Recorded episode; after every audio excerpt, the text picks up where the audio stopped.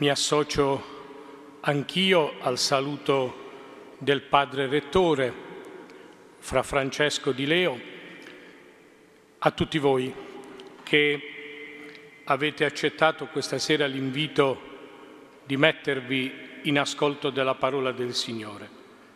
Rivolgo un pensiero anche al pastore di questa chiesa locale, Sua Eccellenza Monsignor Franco Moscone, neopastore di questa diocesi e a tutta la comunità cappuccina. Veramente devo ringraziare io per questo dono che mi è stato fatto di poter condividere con voi questa sera un cammino alla luce della parola di Dio. Per entrare nella riflessione penso che sia necessario tracciare l'orizzonte entro cui ci vogliamo muovere. E prendo due testi, uno della liturgia e l'altro tratto dalla lettera programmatica che i padri cappuccini hanno come riferimento per questi due anni pastorali. Il testo della liturgia e il testo del prefazio quinto che la Chiesa ci fa pregare in questo tempo di Quaresima. Tu riapri alla Chiesa la strada dell'Esodo attraverso il deserto quaresimale, perché ai piedi della Santa Montagna, con il cuore contrito e umiliato, prenda coscienza della sua vocazione di popolo dell'alleanza.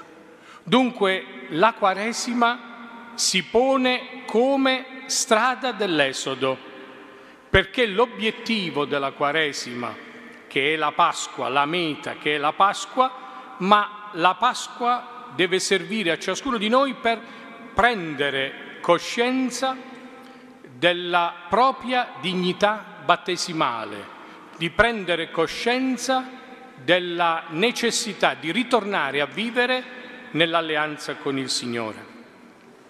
E poi il testo della lettera si legge in questa lettera pastorale, illuminati dalle parole del Salmo 27, il tuo volto, Signore, io cerco, e da quelle espresse dall'invito di Padre Pio a seguire il cammino che ci conduce a Dio, la meta che si vuole raggiungere in, con questo cammino è scoprire o riscoprire il senso religioso, ancora meglio, l'essere, il senso cristiano dell'essere in cammino verso una meta. Quindi cogliete che il punto di contatto del testo della liturgia e della lettera programmatica è il cammino, è l'esodo.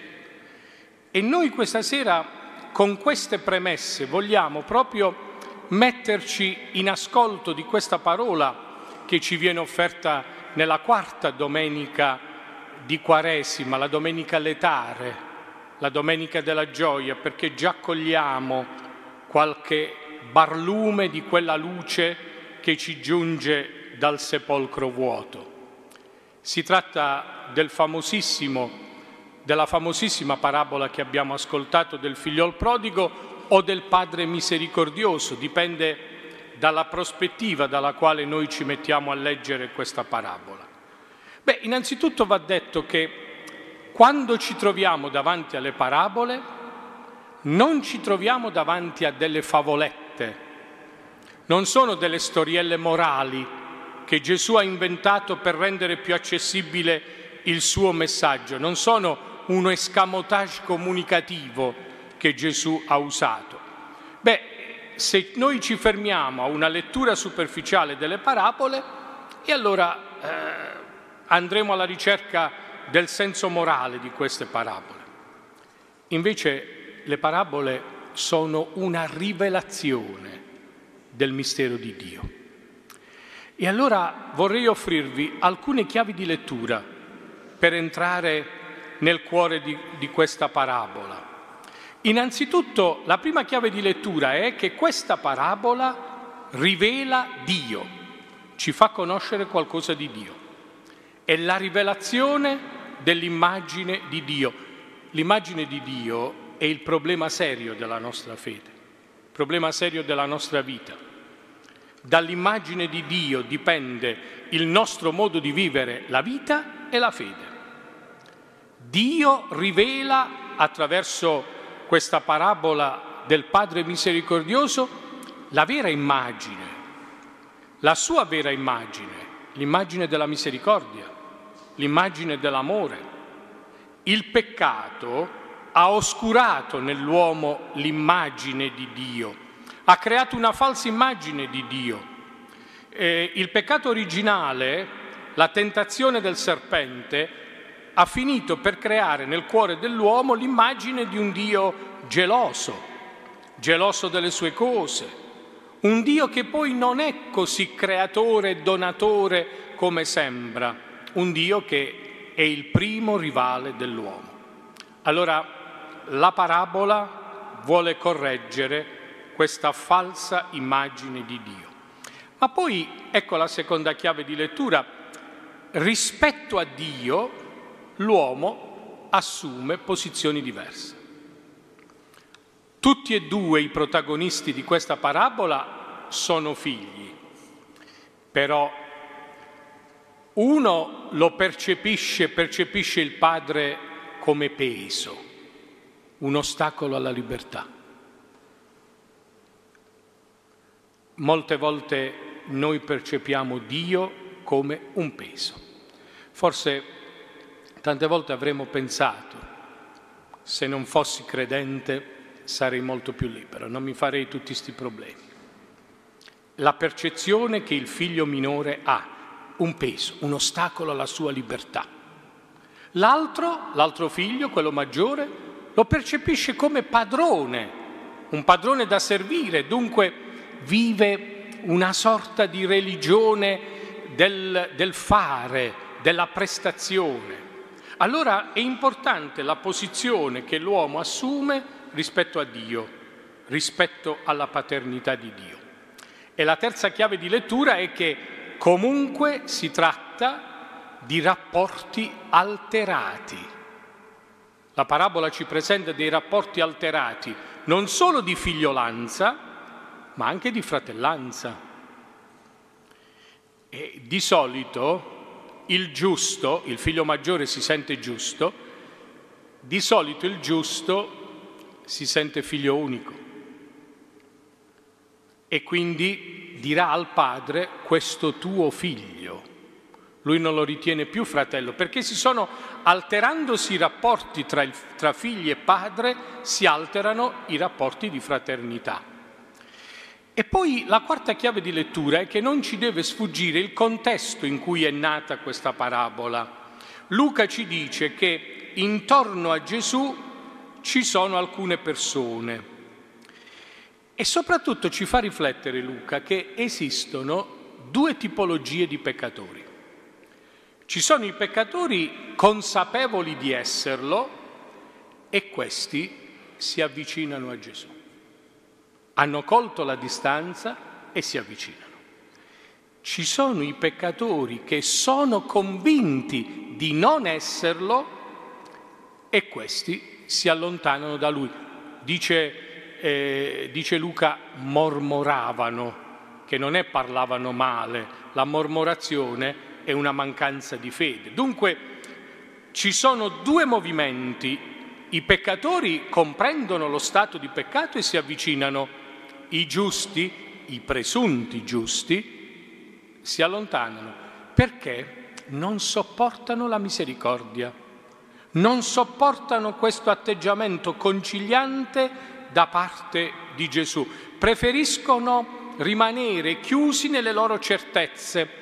E questi, eh, questi scribi, questi farisei che sono intorno a Gesù, sono parenti di quelli di cui ci parla Matteo a proposito della visita dei magi. I magi, questi uomini venuti dall'Oriente, chiedono dov'è il luogo dove è nato il Messia, il re di Israele. E loro conoscono le carte, conoscono le profezie, ma, ma gli basta quello. non hanno la voglia di mettersi in cammino come i magi. Ecco, loro, questi che, per i quali Gesù racconta questa parabola, hanno una conoscenza astratta, cartacea, teorica.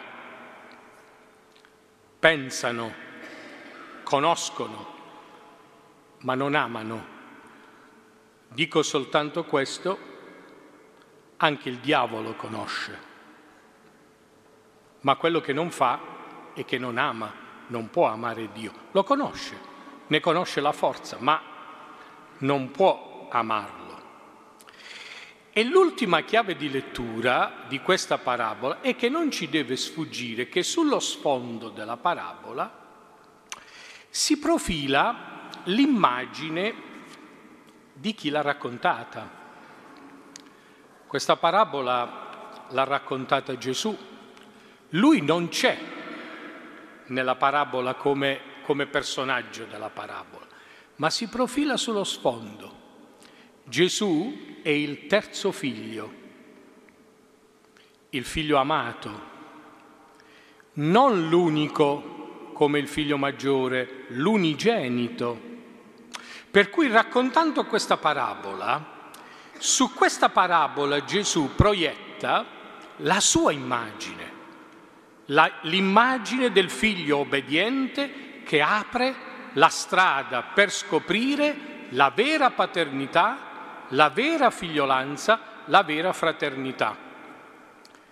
Vi dico così soltanto come informazione, c'è, è interessante la lettura di questa parabola che fa a livello più culturale, filosofico, un figlio di questa terra, il professor Michele Illiceto, che ha scritto proprio un testo intitolato La parabola del terzo figlio, dove lui dà una lettura culturale, filosofica di, morte, dei vari fenomeni che hanno caratterizzato la cultura contemporanea, la morte del padre, la riscoperta della figliolanza. Ecco, allora mi sembra che queste chiavi ci aiutano a entrare nella parabola. Come comincia la parabola? Un uomo aveva due figli. L'unità, un uomo, due figli, la diversità. Si sta parlando dell'umanità. Questa parabola è la storia dell'umanità, la storia dell'unicità del padre e della diversità dei figli. Ma non ci deve sfuggire che cogliere la figliolanza, cogliere la paternità è un processo, è un cammino. I due figli abitano nella stessa casa del padre, nessuno dei due si è identificato con l'essere figlio nessuno dei due ha colto che quello, più che un carceriere, più che un padrone, è un padre. Quindi non è automatico. C'è un cammino, c'è un percorso. E allora ritorniamo sempre all'immagine di Dio. È importante per noi scoprire l'immagine di Dio. Non è offensivo né per me vescovo né per i presbiteri religiosi, voi laici, non è offensivo chiederci qual è l'immagine di Dio che io mi porto dentro. Perché se Dio non è padre, allora è logico che noi facciamo tanta fatica a vivere i rapporti di fraternità. È logico che noi facciamo tanta fatica a vivere le relazioni. Come si nutrono le relazioni? Come, come, si, come si coglie la forza delle relazioni? Vivendo in mezzo agli altri e sapendo che c'è un Padre comune. Allora, la fatica di mettersi in cammino per scoprire la paternità di Dio e la fratellanza tra di noi. Il figlio più giovane. Il figlio più giovane a un certo punto chiede al padre la parte di eredità. Vedete, questo è il peccato. Chiedere per sé esige solo per lui. In questo ragazzo emerge l'individualismo, desidera staccarsi dal padre, desidera per sé le sostanze. I termini che vengono usati in greco eh, non indicano soltanto i beni materiali, ma indicano proprio la vita, l'essenza della vita. Quest'uomo vuole essere eh, padrone assoluto del suo destino, dammi la parte che mi spetta. E chiedendo l'eredità, psicologicamente decreta la morte del padre. Eh, l'eredità di solito si chiede quando la persona non c'è più, però vedete, chiudendosi nel suo individualismo, cercando la libertà in se stesso, eh, diventando il padrone assoluto della sua libertà, perde l'orientamento. A lui sembra di fuggire verso la libertà, in realtà sta scivolando tragicamente verso il baratro. Che cos'è il peccato? È allontanamento da Dio, è la non comprensione che Dio è amore. Questa è l'opera che ha fatto il serpente con Adamo ed Eva. Gli ha proposto di realizzarsi nella individualità anziché nella comunione. Ha distratto Adamo ed Eva dalla comunione con Dio. Allora, eh, eh, presentando questa distrazione come una libertà, finalmente affrancatevi da Dio, liberatevi da Dio. E questo tipo di libertà ci porta a precipitare verso il baratro e il figlio minore, da essere eh, cercatore della libertà, padrone assoluto della sua vita, giunge a fare il guardiano dei porci, cioè di alcuni animali impuri, quindi giunge al degrado più assoluto, ha perso l'orientamento. La stessa cosa che era avvenuta ad Adamo ed Eva, il diavolo li aveva distratti dal creatore all'albero, aveva distratto il loro sguardo dal creatore, dalla contemplazione del creatore, aveva portato il loro, il loro, sguardo sull'albero, sulle cose, sul possesso della vita. La stessa cosa avviene al figliol prodigo. Ha, ha distratto lo sguardo dal padre, è andato via di casa, è uscito da questa relazione e scivolato verso il baratro. Subito il bisogno, la premura, il degrado, la perdita di tutto. E sì, fidarsi delle cose è pericoloso perché le cose prima o poi finiscono. Il figlio minore si sentiva schiavo, eh, adesso lo è diventato veramente. Si sentiva schiavo, voleva essere padrone, è diventato servo, ma nel peggior modo possibile. E allora questa è la parabola che coinvolge gli uomini e le donne di tutti i tempi. Quante volte anche noi siamo stati affascinati da questa presunta ricerca di libertà da costruire egoisticamente nell'individualità. Ma se ci guardiamo intorno, forse questo è un virus culturale anche del nostro tempo vogliamo difendere la nostra libertà blindandola nella individualità, alzando muri, creando steccati, mettendoci dentro per proteggerci dagli altri, pensando di bastare a noi stessi. Questo scivolamento del figlio maggiore verso il baratro lo porta all'umiliazione.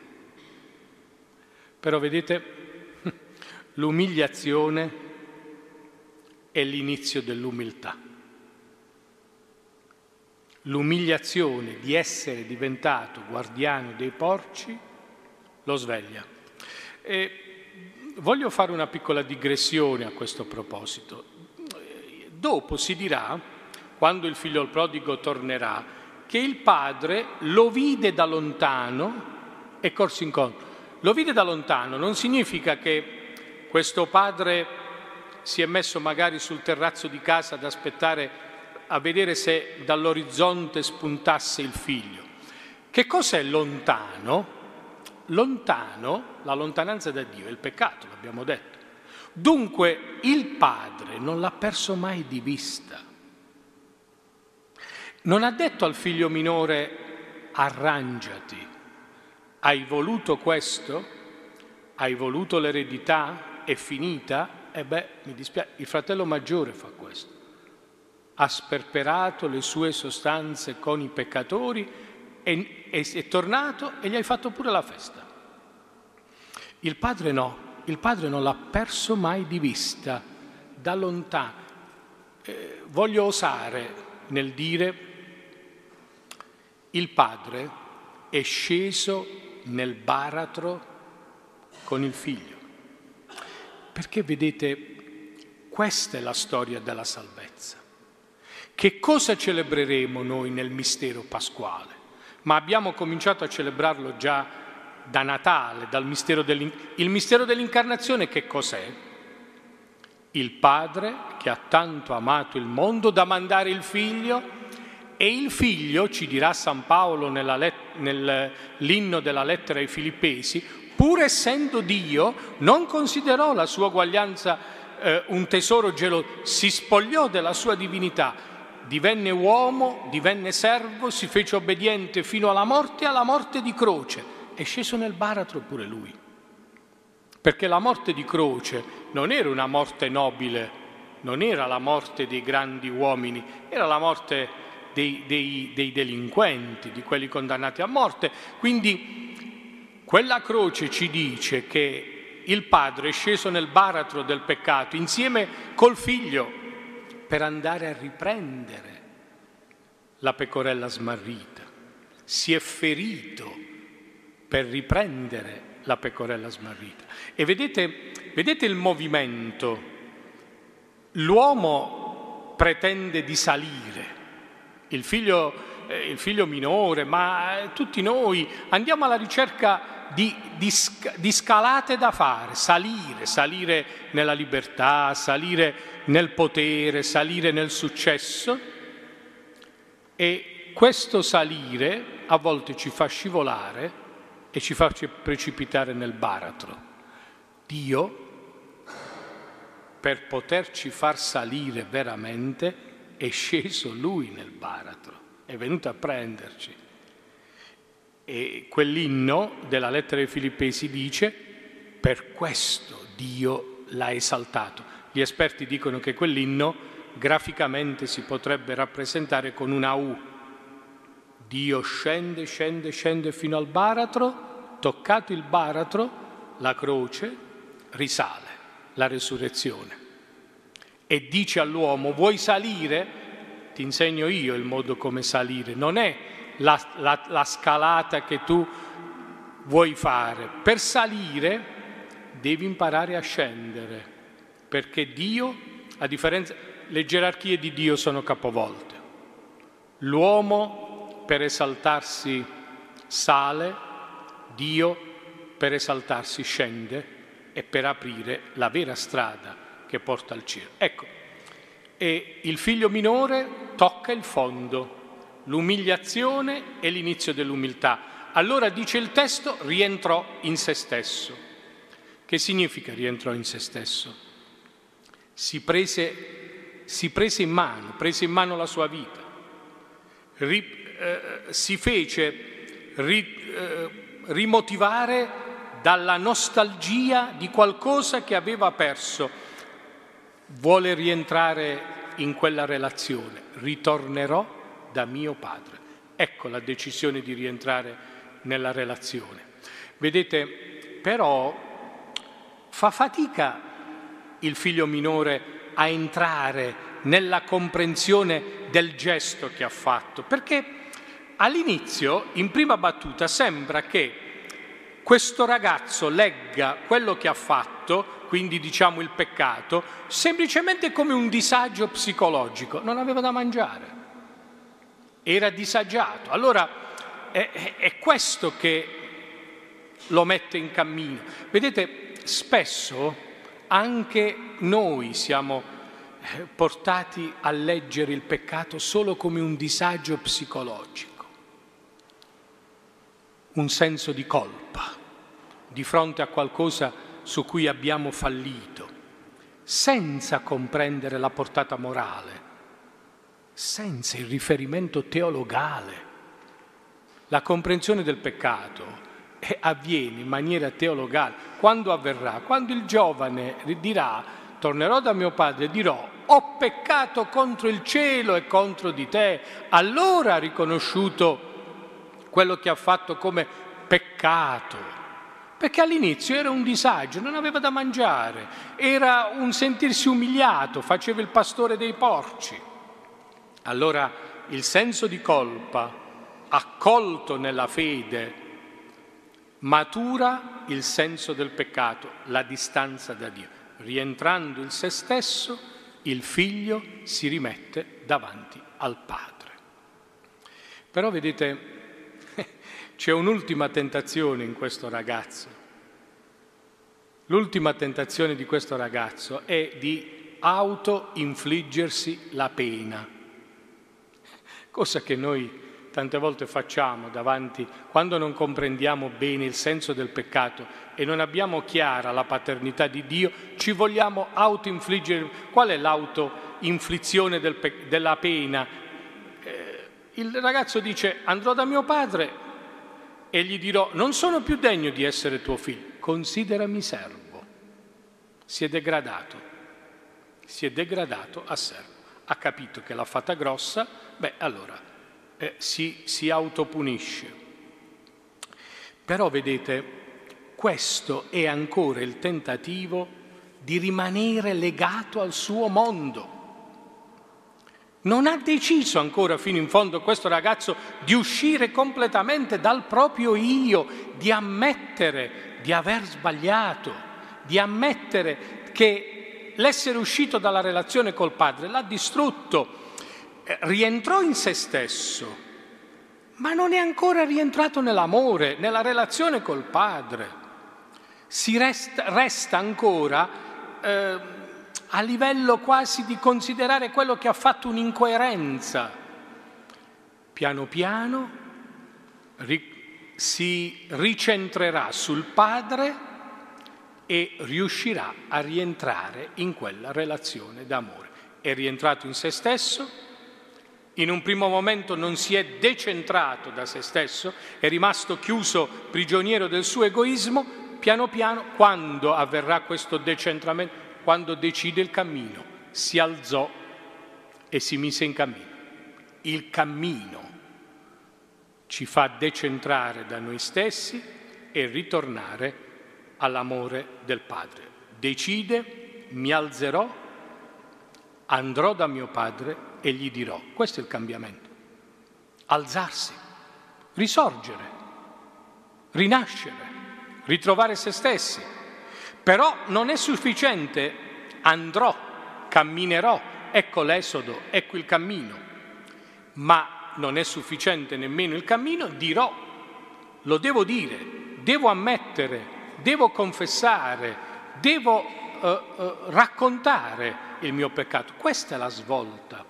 Padre, ho peccato contro il cielo e contro di te. Finalmente il ragazzo riconosce la dimensione teologale del suo peccato, ha infranto l'amore del Padre. E il Padre? Il Padre lo dobbiamo comprendere solo attraverso una sfilza di verbi che Luca mette nella, nella, sua, nella pagina che abbiamo ascoltato.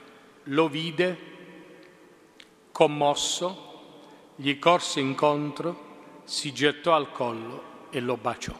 Questo è il Padre, questo è Dio, questa è la misericordia, lo vide, non l'ha mai perso di vista. E questo cammino degradante del figlio lo commuove, e però non lo, eh, non lo paralizza, gli corse incontro. Ecco, vedete, a noi sembra di tornare noi dal Padre, ma poi scopriamo che è Lui che ci sta venendo incontro. E quest'uomo per due volte uscirà incontro ai propri figli, uscirà incontro a questo figlio, anche al figlio maggiore, che non vuole entrare nella festa, uscirà il padre verso il figlio. Eh, forse è il caso di dire eh, Pietro aveva chiesto quante volte devo perdonare? Sette volte. 70 volte se il Padre esce incontro a noi 70 volte 7, sempre, infinitamente. Allora il Padre si rivela attraverso l'amore e l'amore non conosce lontananza. Il figlio è accolto dallo sguardo, dalla commozione, dalla misericordia, dall'abbraccio. Il figlio cammina verso casa, ma il padre va verso il figlio. È l'amore che cambia le persone. È l'amore che modifica la mente dell'uomo, i sentimenti dell'uomo, la volontà dell'uomo, l'identità dell'uomo. L'abbraccio del padre soffoca il peccato. Il ragazzo non è stato capace di dire il discorso che aveva preparato e lui voleva degradarsi, il padre non l'ha fatto nemmeno parlare, quell'abbraccio, quell'abbraccio benedicente ha soffocato completamente il peccato, non il figlio. Quindi il padre precede il figlio e gli restituisce la dignità, il vestito, l'anello, i sandali.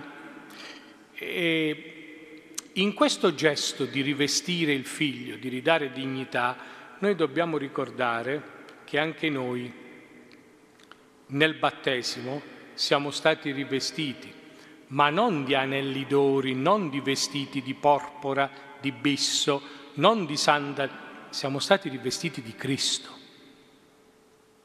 Allora qual è l'obiettivo del nostro cammino? Abitare l'immagine del Figlio maturare dentro di noi i sentimenti del figlio.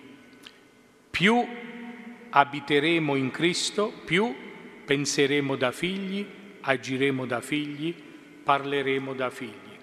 È l'amore del Padre che risuscita il figlio, ma noi, fin quando non ci sentiremo risuscitati, non apprezzeremo mai fino in fondo il grande dono che abbiamo ricevuto a fronte di questa resurrezione che l'amore di Dio ci dona, c'è il dramma della nostra testardaggine, il figlio maggiore. Lui è il giusto che si sente meritevole, non si sente figlio perché dice al padre ti ho servito, non si sente fratello perché dice questo tuo figlio e tuttavia il padre uscì a pregarlo Vedete a cosa arriva Dio? A pregarci di entrare nella sua relazione, perché Dio lo sa che senza la relazione con Lui noi siamo frantumati nell'essenza della nostra vita. Sarà entrato a quella festa il figlio maggiore? Non lo sappiamo. E questo rende questa parabola un dramma perché se anche quel figlio maggiore della parabola è entrato, ci sono tanti figli maggiori oggi che ancora non sono entrati in quella, in quella festa. E allora ecco, ritorna lo sfondo che ci ha accompagnati in questo cammino, il terzo figlio. Se noi vogliamo veramente ritrovare la forza dell'essere figli, la bellezza della fratellanza, dobbiamo imparare a rivestirci dei sentimenti e dei pensieri del terzo figlio, Gesù. San Paolo domani ci dirà nella seconda lettura, se uno è in Cristo è una creatura nuova. La relazione con Cristo ci rende nuovi. La relazione con Cristo ci porta a casa, nella casa delle relazioni con la Trinità, dalla nostalgia al desiderio, alla decisione, al cammino, al cammino verso la pienezza della figliolanza che è in Cristo. Questo è l'obiettivo della nostra vita cristiana, imparare a sentir, imparare ad essere figli, imparare le relazioni fraterne. Se non impareremo questa, se non entreremo in questa relazione, la nostra continuerà ad essere per sempre la religione dei precetti e delle cose da fare, ma non diventerà mai una relazione con Dio. E allora termino con le parole di Don Primo Mazzolari eh, nel suo commento alla parabola del figliol prodigo, la più bella avventura. Dice, tu ci salvi, Signore, lasciandoci perdere. Tu ci ritrovi lungo ogni smarrimento, perché su ogni strada c'è l'indefettibile segno del tuo sangue, a ogni trivio la traccia inconfondibile della tua croce. Per di qua passa l'amore. L'amore di Dio dunque passa da qualsiasi strada che noi siamo portati a percorrere nel nostro percorso di vita.